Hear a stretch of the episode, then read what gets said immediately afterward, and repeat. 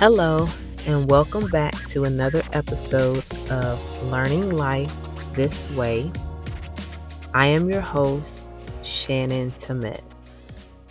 This episode might be a little short today because I am in my car recording because, as you all know, it's summer break and my house is loud, and no matter where I go to hide to try to record, my kids will find me.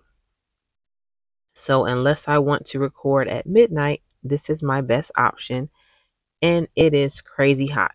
So, in order for me to not pass out, I won't make this episode super long. But I was sort of reminded of something today that I thought this might be a good topic to talk about. And it's truly learning to accept when things may never change and how you have to move on. There are certain people in my life that no matter what I do for them,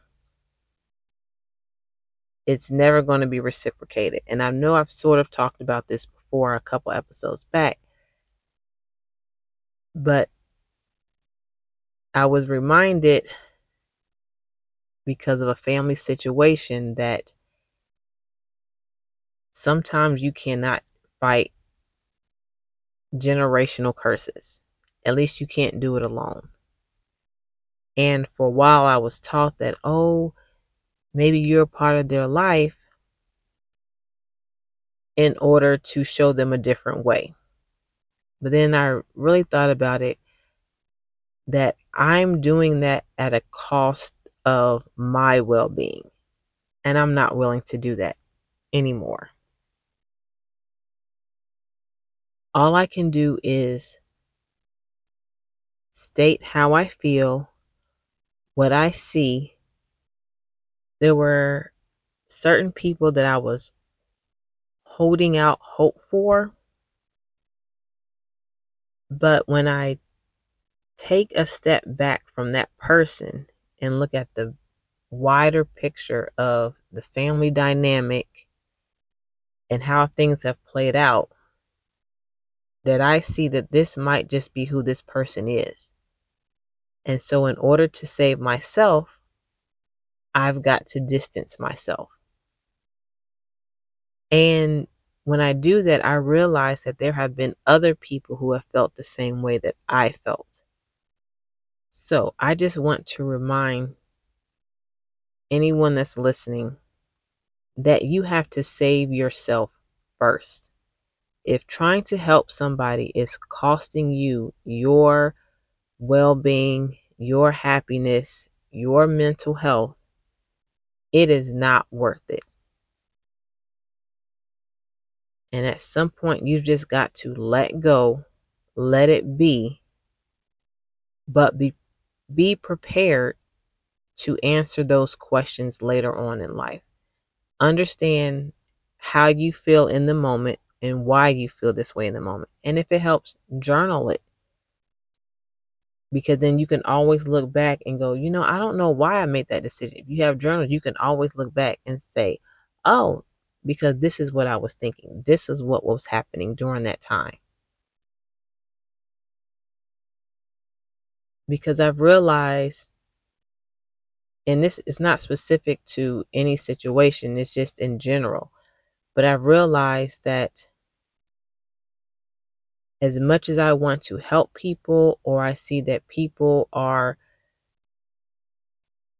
missing something, and I feel like I can at least explain the void and i think that's part of my personality is i observe a lot so when i see how certain people are interacting with each other and i think oh they just did it this way they could get to the root cause or if they just explained that this or this person just went to therapy they'd understand what's going on and it has nothing to do with this situation that they're upset about like that's where i am a lot with people like if they just got to this point or they just realized this and stopped projecting it onto other people and they get to the root cause, they'd be so much happier. Blah blah blah. And guess what? It's not my job to get them there. And I'm learning that. So all I can do is be an example to my kids as to always check with yourself and see how you're feeling so that way you know how to navigate through life.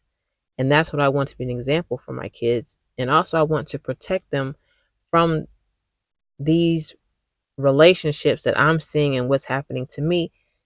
And for as long as possible, save them from those people or save them from those situations or at least be aware of it. And so that way, if they experience it with anyone in life, they'll know how to move forward and to take care of themselves. Because the last thing I want my kids to do is to lose themselves in someone else and feel like that other person is defining who they are. Because that's my job as a mother is to not to define my kids for them, let them define themselves, but give them the tools so they can set boundaries, so they can take a step back and say, oh, this person is treating me X, Y, and Z, and I don't like that. So I can communicate that, or, you know, I can take a step back.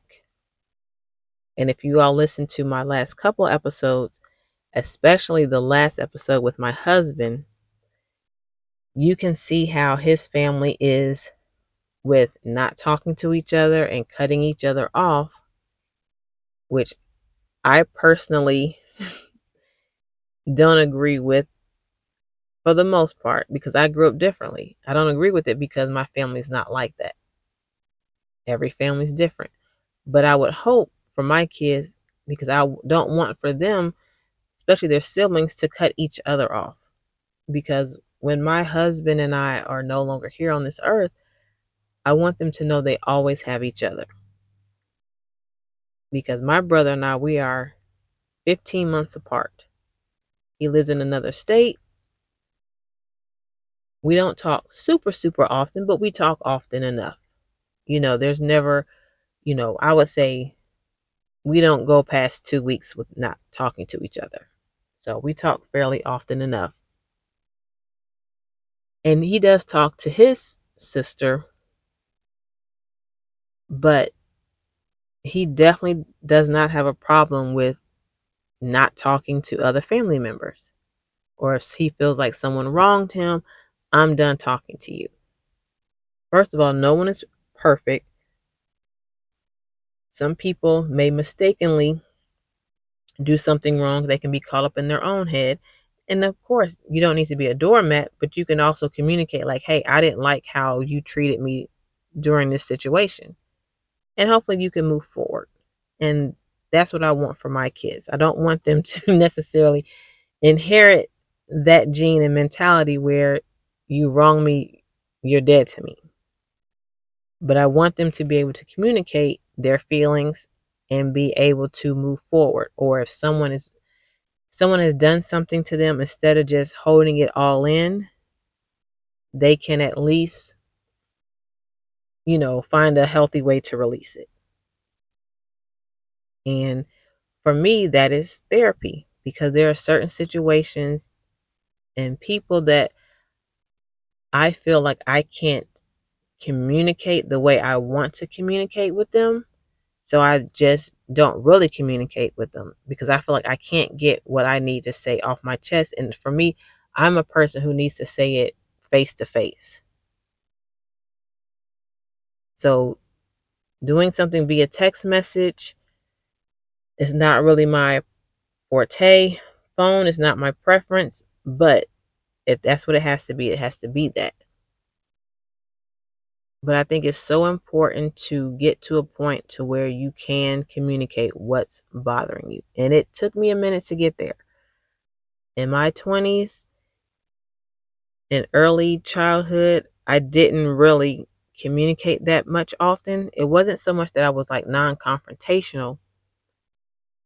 I for one it was a pride thing. I didn't like people feeling like they got the best of me. So if you got me mad, that to me that meant you got the best of me. So I never wanted to say it. foolish pride. Another part is I didn't necessarily want to rock the boat because I didn't like attention on me. You know, there were so many other things. And then another thing is I would make my mind up in my head of how I felt. And then sometimes I didn't feel there was any reason to communicate that to you. If you bothered me, I didn't like it, I just said, okay, well, I'm just going to limit my interaction with that person. And then I would just slowly distance myself. But they would never know why. It's just because it's like, well, I made my decision. I don't need you. But now I do better because there are certain relationships in my life that I value.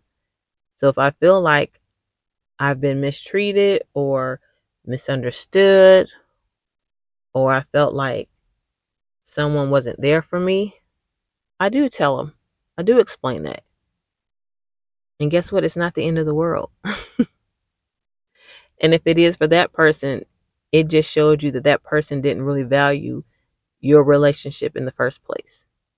If family member or friend cannot accept you expressing your feelings and how you felt and they blow them off to the side, they don't listen, they don't take accountability, or they don't try to adjust their ways, then you know how you feel, how that person feels about you. And it goes back to something I've said before. And it's and I'm not the one who made this up, and I'm sorry I can't remember who it is, but it truly is you teach people how to treat you. And if you don't like how you're treated by this person, move away, distance yourself, make it a cordial, hey, how you doing, and keep it moving. If you have to keep the peace. And that's where I am in certain situations now. Like I truly see the writing on the wall. I've I no longer have hope that things are going to be any different or any better. So now I have to come to the terms of being okay that they're not going to change and adjusting my behavior moving forward because you can't make people change. As much as you want to talk to them, as much as you want to point out things to say, hey, this is what I'm noticing you're doing, or the impression I'm getting is that you might feel this way, and that may not be the situation, or whatever the circumstances is. Sometimes there's no talking to people. Some people just have to learn for themselves. Now, if they come to you later and ask you what's going on, then you can tell them. But other than that, you adjust accordingly. There are certain people you cannot change, and those who will change do it for themselves. They're not doing it for you. I hope that message finds you well. I try to bring up topics to you all that I'm dealing with in real time because I know there are lessons. These are things that I thought about or probably dealt with early on, did not know how to express it or didn't really know what was going on. But I'm still learning at my age, in my 40s, still learning and still maturing. So I will talk to you all next week. Of course, find me on Instagram at being Shannon Dora. Send me an email at learninglifethisway at gmail.com. And I will also add before I sign off, don't forget to check the show notes in this podcast episode. You will see a link on Amazon to the journal that I created for anyone who just wants to add an extra journal or need help in these topics that I'm discussing, releasing anxiety or wanting to create a better life for yourself, please check it out. It's called Millennial Mindset. Of course, it's for anyone outside of the age range of being a millennial, but Thought it was a cool title. So we'll talk to you all next week. Bye.